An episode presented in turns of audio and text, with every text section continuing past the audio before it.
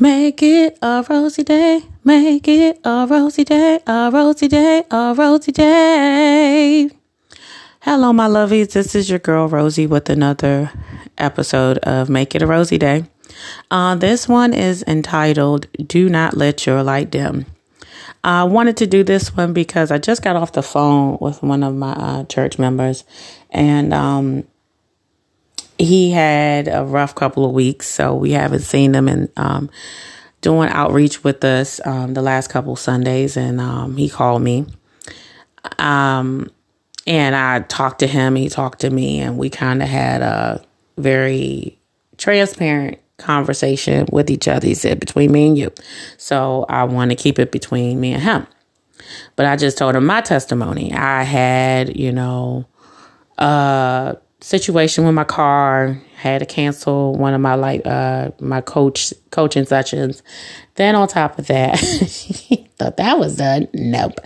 Um. Then all of a sudden, I had a flat tire. So I was a girl. Your girl has been Ubering back and forth to work, which has put more dents in her pocket. So she couldn't uh put too much um for this week. I can't do too much in my outreach. Um. to put in to contribute. So I had to let my pastor know, uh, Sunday, mm-mm, nah, it's not going. You got to come up with the food and the sides this time. The menu, I'll, I'll bring the rolls and the water. I can't, I don't have nothing else up here. I'm tapped out. So, um, and then I was just saying that I had a situation at my job. Uh, I told, told you guys earlier at my, my Teachable Moments episode, it was nice to deal with guys. And just guys, just look, I'm here to work. We do a little small talk, but we're working, you know, we're focusing on the task. So it was so nice. So, um, I deal with a lot of, uh, majority females at my job, and one particular person, um, I don't know, I guess my light bothers her. I don't know what to say. I'm just joyous or whatever. And I guess the fact that I am real, the kids gravitate to me because I'm nice and I don't yell and scream at the kids, or um, because I use the words that then I have to, you know, then they think with me because I'm playful. They think playtime is all the time. So I have to set boundaries. So I guess the way I set boundaries is not appropriate in her standards. So it just feels like I'm being taken advantage of. Okay. All right, that's fine. I understand that, whatever. But um, it's just she she all of a sudden things get disruptive. Kids gonna be kids. Just gets her headache, and then she leaves my classroom. All this other stuff. So I don't. And then I take charge, and then things calm down. Then that. So at some point we end up we're still working together, and we're trying to uh, do b- better at uh, being a uh, work of working collaborating with each other. And I'm not trying to be at her throat, and she's not trying to be at her throat. But I still feel the tension at times. So long story short, lovies, I still don't. I still haven't let my light down. I'm still cheerful. I'm still playing. I'm still enjoying my students. I'm still loving what I do. No ends, buts, ands about that situation. Um, I can confidently say I'm very happy. I love my job.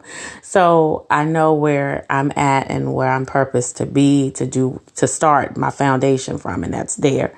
And then I'm going to continue on to bigger and better things. So I tell everybody, um, your peace of mind is priceless.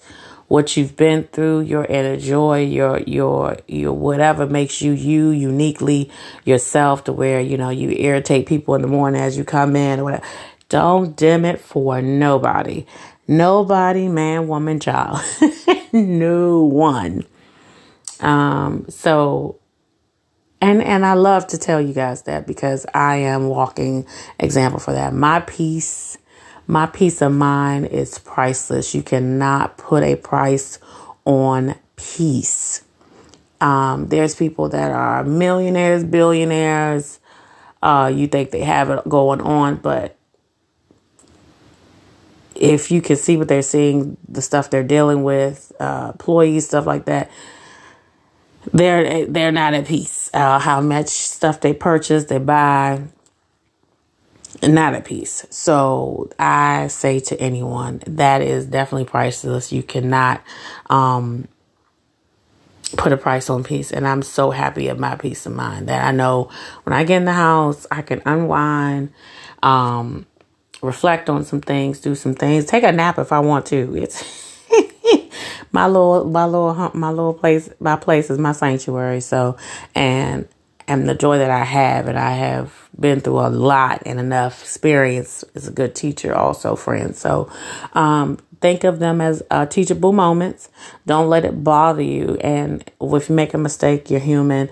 All right, try not to make the same mistake. But I also had to let um, um, my church member know that once we uh, pray about some things and ask God to, or whatever, whoever your religion or relationship is, or even your atheist and yourself, when you channel that energy and the universe removes that energy from you, but at some point you keep inviting that same kind of energy back in your lives.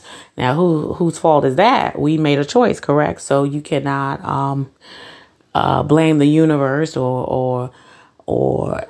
anybody else for attracting that kind of energy. So please be cautious of who you um, spend your time with and who you give your energy and your time to, because that's something you cannot. And I put on my um, post on my Facebook, money, you can count how much money you have, but for the time, you don't know exactly how much time you have left.